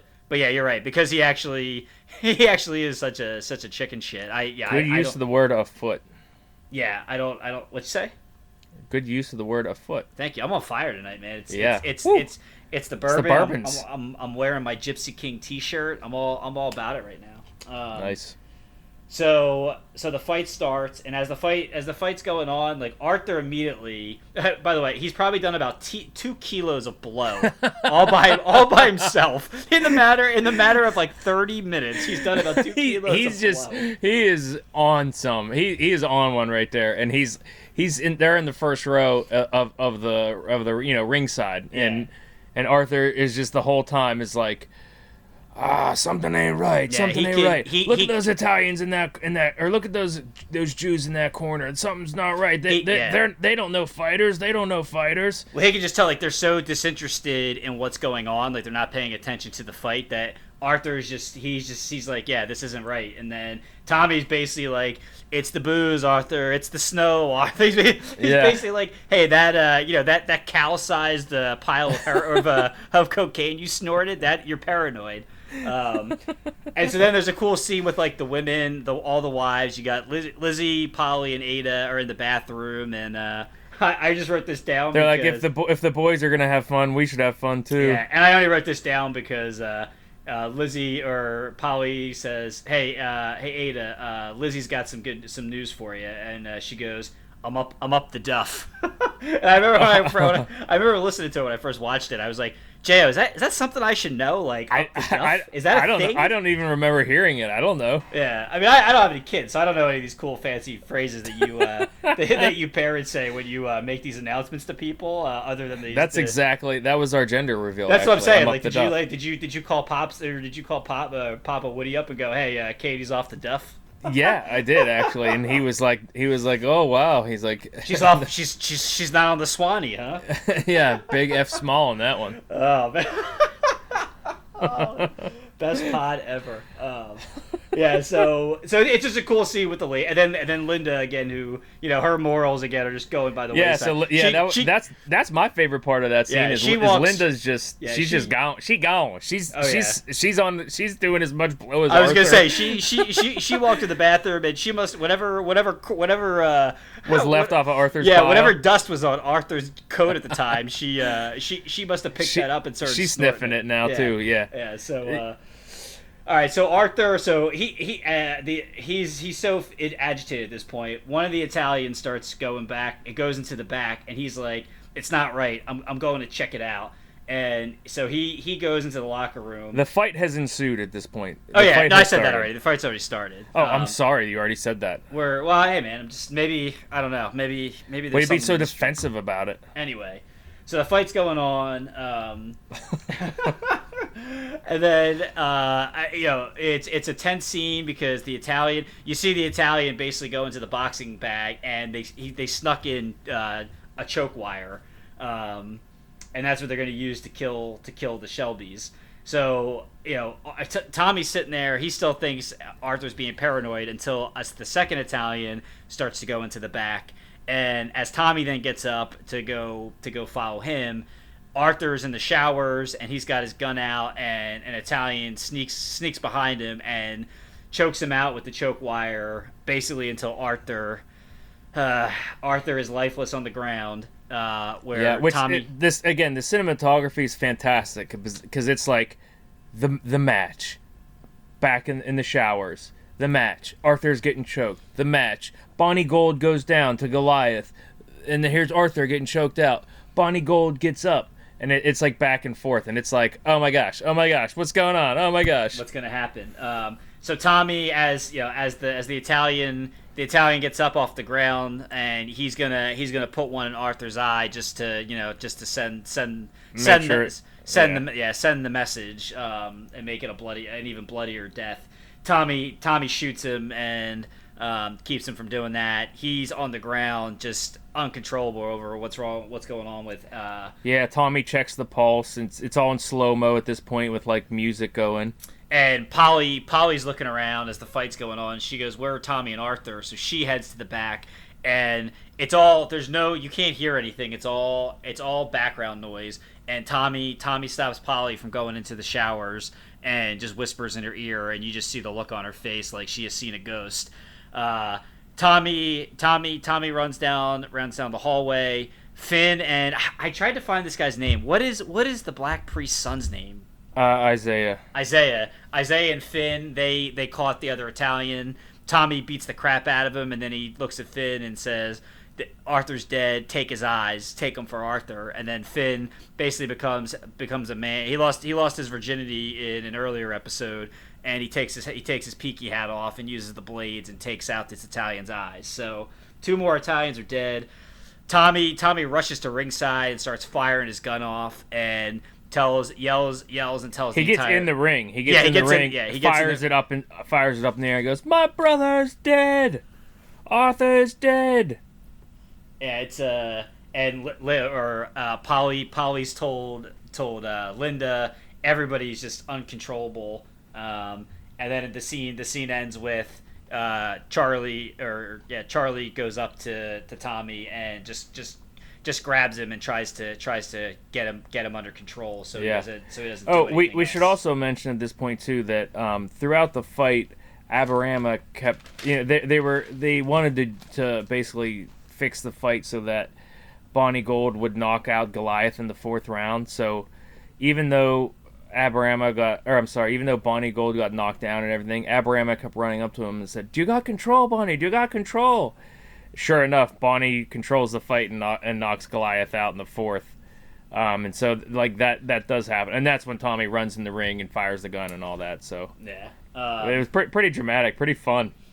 It really was. Couple, just a just a couple of welterweights out there having a good time. Yeah. Um, so Arthur's Arthur's funeral is is a gypsy funeral, just like just like John's. He's going to be in a in a horse carriage in the hayfields. Um, And by the way, I made a note of this, and I'm and and like at this point, you're thinking this episode is like done, and there's 35 minutes left at this point. I So- I have I have over two pages of notes just on this episode. Just so yeah, me too. happens. Yeah, it's insane. Like Um, it just keeps going. Yeah, so as as as they're about to start burning the burning the carriage, you see a, a little old Italian woman, Mama Changretta, shows up with a a parlay flag, A white flag, yeah. again, yeah. Um, Tommy had wrote her a letter, said he wanted to he wanted to settle the score. Um, and as she's getting close to the to the funeral, he basically he runs out to her and stops her and says, "Let's uh, we'll we'll talk once once we're finished here. Let me let me you know let me let me, let me send off my brother."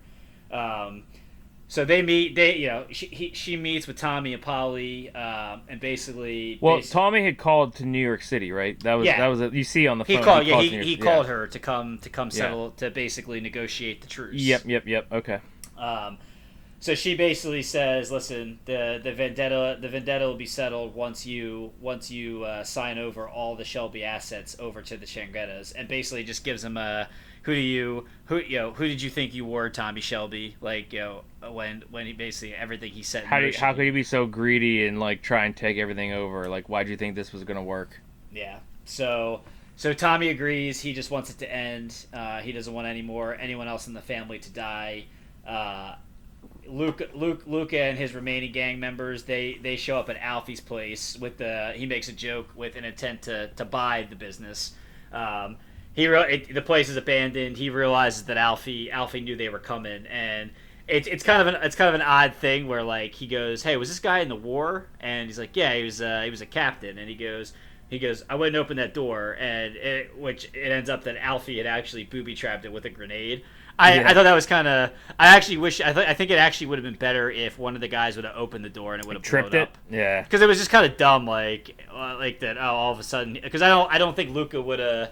They would they wouldn't have got in there thinking like that there would have been a chance that something could have happened. I, I don't know. It just seemed Yeah, out of place. yeah, yeah, yeah. It did seem out of place. I agree with you. Yeah, there. I I would've- especially because nothing came of it. Yeah, I would I would have just I would have just rather because yeah they they still get the distillery anyway. Someone diffuses it. It just it would have been cooler just to have the explosion for and just Yeah, yeah, a couple of them die. But anyway, so Luca basically says, "Look at this. This is this is all mine too." Um, and you find out that not only is he taking over Alfie's business, but he's also cleaned out the Sabinis as well, who they actually had. Yep, he's taken over all of London.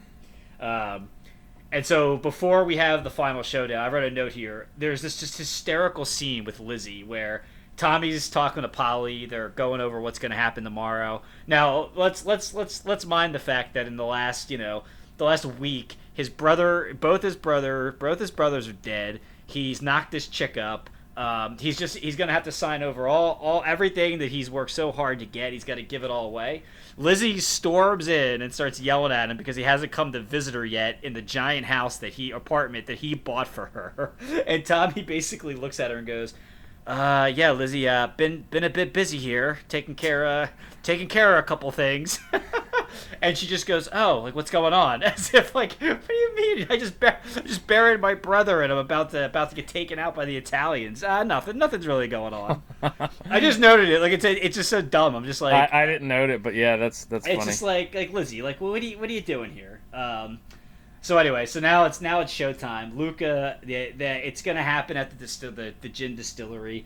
Luca shows up with his gang that's left, which to our count now now is about you know I guess he got more reinforcements because I would have only had three left, but he shows up with about seven guys. It's just Tommy, Tommy, Finn, and Polly are there waiting for him, and he goes. So this is what's left with the of the peaky. I can't do the voice. This is what's left of the peaky blinders. This is what's left of the Peaky Blinders. Yeah, yeah, it's pretty good. Um, so yeah, so then you know, Luca, Luca basically is talking, you know, basically talking down to Tommy. He he thinks he's making Tommy eat shit. He goes, "Here's I had my lawyers draw up, draw up all these documents. Here's all your assets down to the last penny." Dro- drops it one packet at a time. Yeah, click, and he goes- click on the table. and he goes, "You're gonna sign them all." And then he You're gonna actually, all. yeah, he then throws them all on the floor, and he goes, "You can sign them on your knees." And he goes, "Get on your knees and sign them." And then Tommy actually does. He falls to his knees, and then Tommy just looks up at him with like a, a little smirk and goes, uh, "He goes, he goes, you know." He goes, I made, you know, or uh, a friend of mine once told me. Yeah, I got I got the Go quote. ahead. He goes, You, yeah, he goes. A friend of mine once said, "Big fucks small," so I had to contact big, bigger people than you. I, I I was in I was in I was in Changretta mode. I wasn't in, in Tommy mode. But he says, "Yeah, a friend of mine once said, big big fuck small," so I had to contact bigger people than you.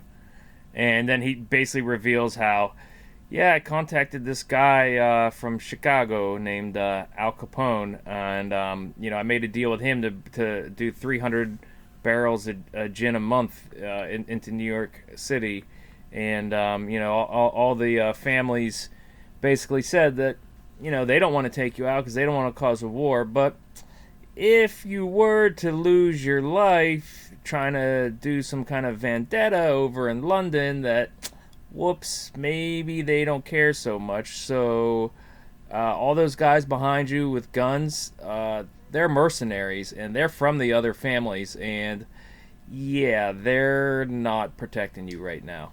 and uh, and we also made we also made a call to a businessman in Chicago who's also eager to get into the liquor business. And then Tommy goes, "His name's Alfonso Capone." Yep, yep. You've yeah. been talking to that fat fuck. Yeah. So then, so now Luca Luca knows he's screwed, and Tommy. So Tommy and him actually start start having a having a little fist little fisticuffs going at it. Yeah, yeah. And then in the background, just like the shower scene in the in the fight, there's a lot of fog, and out of the fog, Slow Arthur motion. Shelby. That's is- Arthur's music. Come Ar- around from from around the back in slow mo. Arthur's oh, yeah. alive. and Arthur Shelby's alive. And as Luca Luca stops and and, and sees him, and they do a whole flashback to fight night. And what really happened was they basically turn all the music down, and you hear what Tommy was actually saying. He was t- what he told Polly was Arthur's injured, but he's okay. We got to use this. We got to make him think he's dead. And that was the plot from from the get go. Once that happened, to make everybody think Arthur was dead, so the Changrettas would think that the Peaky Blinders. The only now- people who knew were Tommy, Polly, and Linda. That's right. Everyone, everyone else actually thought he was actually thought he was dead. So um, Arthur Arthur comes out and he ends up getting what he wanted, and he actually does. He shoots Luca and He's the one that gets to shoot Luca. and kills him. Um, and then he follows it up with a great line with all the uh, all the all the Italians are there, and and Arthur just goes, "You tell your bosses, you tell them what you saw here today, and tell them you don't fuck with the Peaky Blinders." Yeah. Um, so Tommy, so so that pretty much that pretty much settles the beef with the Italians. Uh, flash forward, Tommy goes to Margate to shoot Alfie. Uh, they had they have a Well, the odd thing is, is, is there's still 20 minutes left in the Yeah. episode at this point, and I'm like, what the heck? You just wrapped everything up. But go ahead. I was gonna say yeah. So they they have a back and forth. It's uh, you know, Tommy's basically saying, you know, I, I once told you whether it was over business or bad blood, I was gonna kill you. Um, and Arthur goes, so just bad blood, huh? And he goes, yeah. And uh, and Alfie, you know, Alfie tells him, well, I'm already. He goes, you didn't. It wasn't hard to find you. And he, Alfie's like, well, I wanted it to be here. He's like, I'm tells him he's dying of cancer, that he caught from the gas in the war. He keeps he keeps talking, and Tommy wants him to shut up, and you know, it, it just is all this back and forth.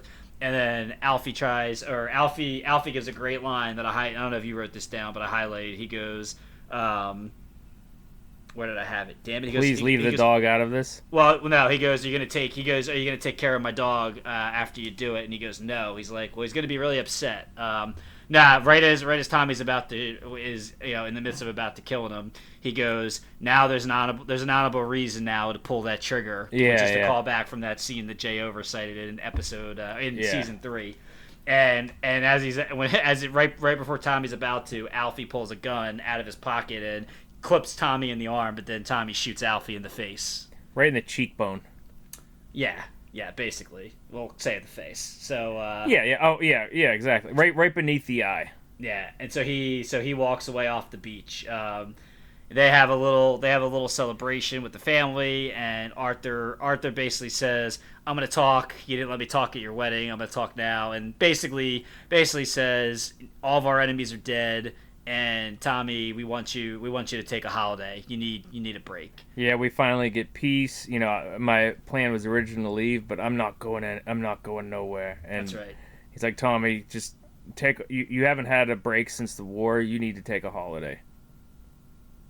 So then there's this whole sequence. Honestly, Yeah, three I- months. I- three months go by. Yeah, this whole sequence I just did not enjoy. Quite honestly, like I like they should have just ended it there. But then they'd spend like 15 minutes like setting up the next season, and um, it's it's Tommy's like playing golf and like he's just like trying to relax and he can't relax. Like he's a gypsy who's accustomed to war, so like all this relaxing, like he honestly can't even handle it, and it's just all these instances of like him not doing well at at um at handling the the vacation.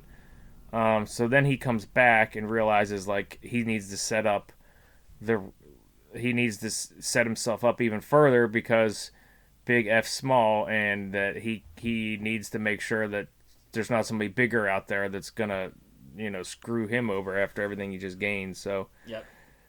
in comes Jessie Eden again, and um, here comes Tommy to stop the revolution with his cock. And uh, there, there, there's some, there's a sex scene there with Jessie Eden, and um, he he he, he, he, basically he basically he basically tells her I I, I want to I'm all in with your with your cause and the Communist Party. Uh, I just need to know who your leader is. Yeah, so so so he's incognito, like getting the name of, of, of all the uh, you know co- communists, uh, insurrectionists, and um, he's also decides he also tells the crown, you know, basically like, hey, I I'm gonna run for office and I want to be a politician now. So uh, one thing leads to another. Sure enough, Tommy Tommy Shelby's now a uh, politician by the end of this. Lizzie has her baby, and Jessie Eden's like, "Wait a minute, I thought you were having sex." You like they? She has this look on her face in this one scene. She's like, "Wait, she has a baby with Lizzie, but we were screwing. How's what the what what's going on?" And like, maybe she starts to I don't know. Maybe Yeah, she starts scene- to realize that the- like the maybe s- I'm being used. Yeah, well, the scene, the scene where where, Tom, where Tom, Tommy goes back and meets with the same guy that issues the pardons for the Peakies in episode one, and it's really funny because he he he basically he has he has a letter that says, or he tells him he's like I you know I got the name of the of the leader of uh, of this little little sect of communists, and I can continue to be a valuable informant for you. And the guy goes, well, what do you want in return? And Tommy hands him a piece of paper, and his eyes just like get so big and goes, he goes, he goes, are you serious? And Tommy Yeah. goes. I can be very valuable. And then it just goes the next scene. Everybody's or the all the Shelbys are uh, lining up into uh, a voting a voting booth and voting for Tommy Shelby for Parliament. And To- Tommy Tommy wins 40 48,000 to like I think the next closest was like six thousand. Yeah. Um, yeah, and so that's that is and the other the other line I had there before it right before he goes in there. Um, to to basically exchange the information for a seat in Parliament. He goes to Polly. He goes, "I'm back and I have a plan." And Polly just goes, "Fuck." yeah. Um, and then that that puts that puts a bow on season four. Season And- four, so good. Um, now, just a couple overarching comments I want Well, to here, I, into. well, I, let me let me do my overarching comment first for you. Okay. Because you've you've you've uh, you've put this to me first for each each each season. What's what's your if you had one thing like what's what's your theme here? Yep, for that's what I was gonna go. Ah, okay, yeah. What's Yep, you go first? thing. What do you got? uh, big F small.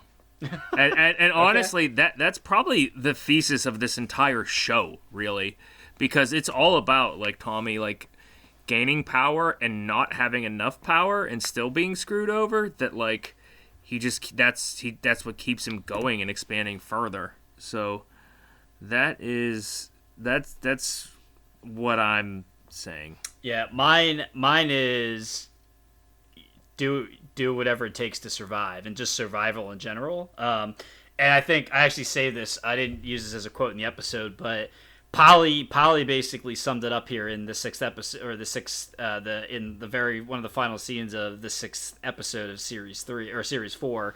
She goes to Tommy. She goes, you know, we're gypsies. We live somewhere between life and death, waiting to move on. And in the end, we accept it. We shake hands with devils, and then we walk we walk past them.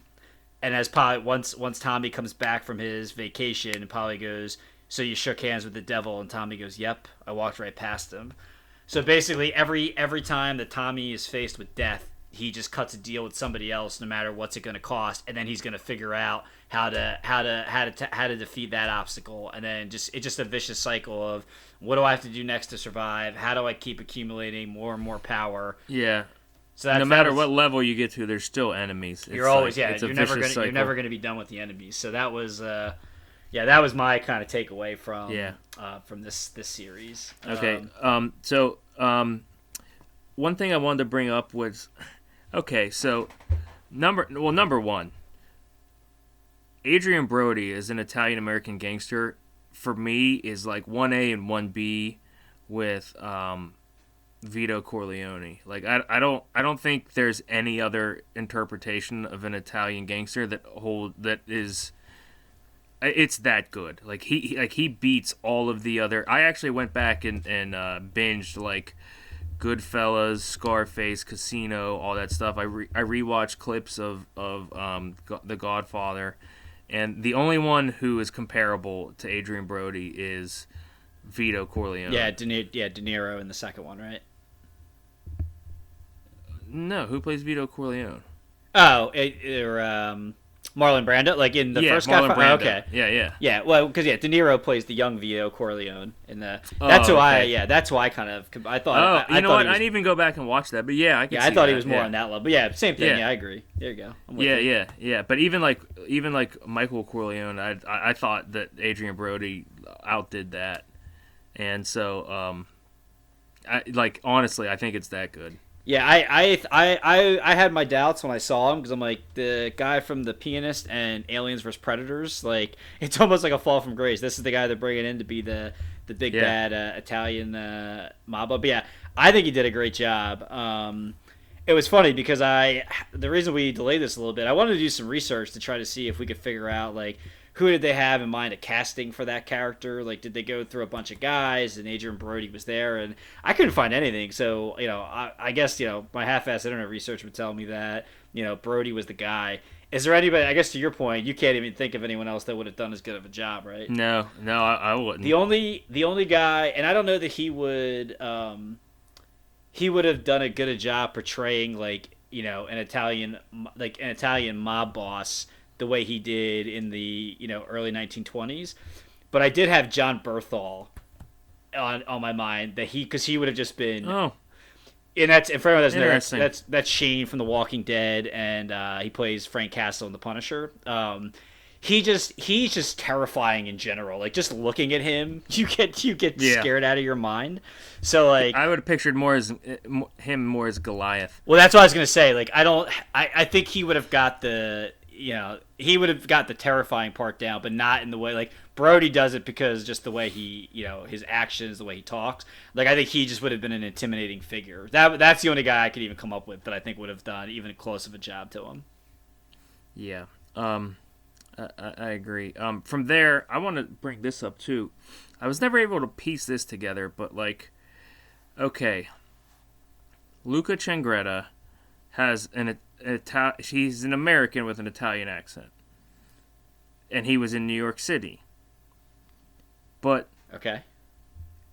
the parents were in Birmingham, who were because they were the teacher of the Shelby. So like, how did that all work out? I never, I can never piece that together. Like, Mama and Papa Changretta were in Birmingham, but their son Luca has an Italian accent but lives in New York City. That that's some immigration right there. That's that's a couple different jumps that I was never able to piece together. Right? Say that one more time. Luca was the son Yes. of Mr. and Mrs. Changretta. So Mr. and Mrs. Changretta lived in Birmingham because she was the teacher of, of the Shelbys, Yes. right? So wouldn't he have grown up with them, Luca Changretta? But no, he has an Italian accent and he lives in New York City. So how did that all happen? Well, that's that's a fair point. Um, obviously, he got sent down to he got sent to America for some reason, whether he was outcasted or um, you know, for or if he was heading up heading up their uh, heading up their business. But I'm trying to I'm trying to see if I can find a quick a quick uh, research. And and I also just while you're researching, um, my criticism too was the fi- the finale, episode six. Like, there was no need to wrap that up at like the 30 minute mark. I was kind of annoyed that they like They- then tried yeah. to set up the next season. so that was the yeah that was that was the major conflict, and like that ended within like ten minutes. Yeah, that, that was annoying. Yeah, I can't. I don't. Uh, I'm on there the the Peaky Wiki page, and I don't see why he ended up in New York, other than he was um, he was leading. He was like leading their liquor business stationed out of New York. Yeah. Yeah, so I don't have any. But yeah, so there's no. I guess there's no. I guess I guess we don't know why he was there, but I guess I mean obviously I guess his you know his thick Italian New York accent is from being there versus being in uh, I guess being in London all those years. But Yeah. right. yeah, again, Brody Brody does a good job. What else? What else you got? Uh, what else you got on the board? Um, the only thing I have was um, oh, just the thing that you brought up is why didn't they attack in in beginning of episode five? Why didn't they attack Tommy like instead of Tommy Yeah, leading them down yeah. to that alley? Like why didn't they just He's he's all when you finish episode four. Like Tommy's literally by himself on the opposite side of the street. Like I know we we, we kicked around maybe because they said no civilians, no cops, no kids, but he's all. I went back and looked. Like unless I was drunk when I watched it, which maybe that's possible. But he was by himself, so it's like all they had to do was open the back of that paddy wagon and just start firing off their machine guns, and they could have had Tommy right there. And instead, they decide, well, you know what? Let's let's go to his backyard in the middle of Birmingham. I mean, unless they unless the plan was they wanted to make an example of him in front of his people. Like I just I, I never could figure that out. Why Maybe. they why they even left it to chance. yeah maybe Um, what else? you that's got? that's that's all I got.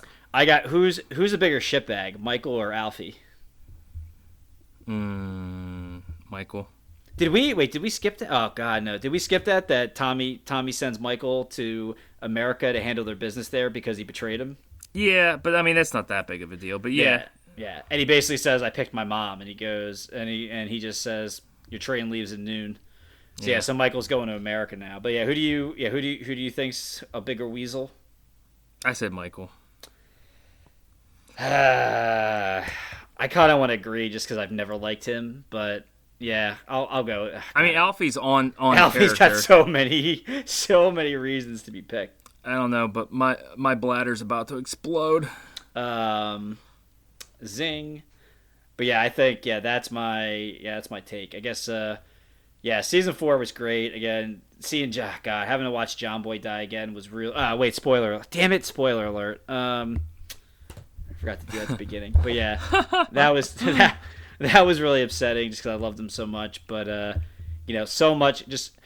Yeah, we, we could have done a sec- we could have done a three hour podcast on every episode. That's how much that's how much stuff actually happens in here. Yeah. Um, it's just incredibly, incredibly. It, it's well done. The everyone, everybody in here from beginning to end. The acting is phenomenal. Um, yeah, I uh, hands down, I think it's the I think it's the best season of of the Peaky Blinders, and Yep. I know we'll get to season five, but I you know I'll I, I liked season three more than I did the first time I watched it. Um, so maybe I'll think the same about season five, but as, as of now, like four four stands above all, and I, I don't think it's even close. Yeah, agreed, 100%. All right, does that does that put a bow on uh on the Puts a bow on it, sir. Drew, as always, good talk. See you out there. Well, hold on. Ah, see, Oh. you, you you jinxed yourself. Damn bro. it. You, ah, jinxed yourself. That's why. That's why we should have just kept it to ourselves. Before before we signed off, you know, we'll we'll see you back here about you know another four or five days before we uh, get to the season five. Cold with a red right.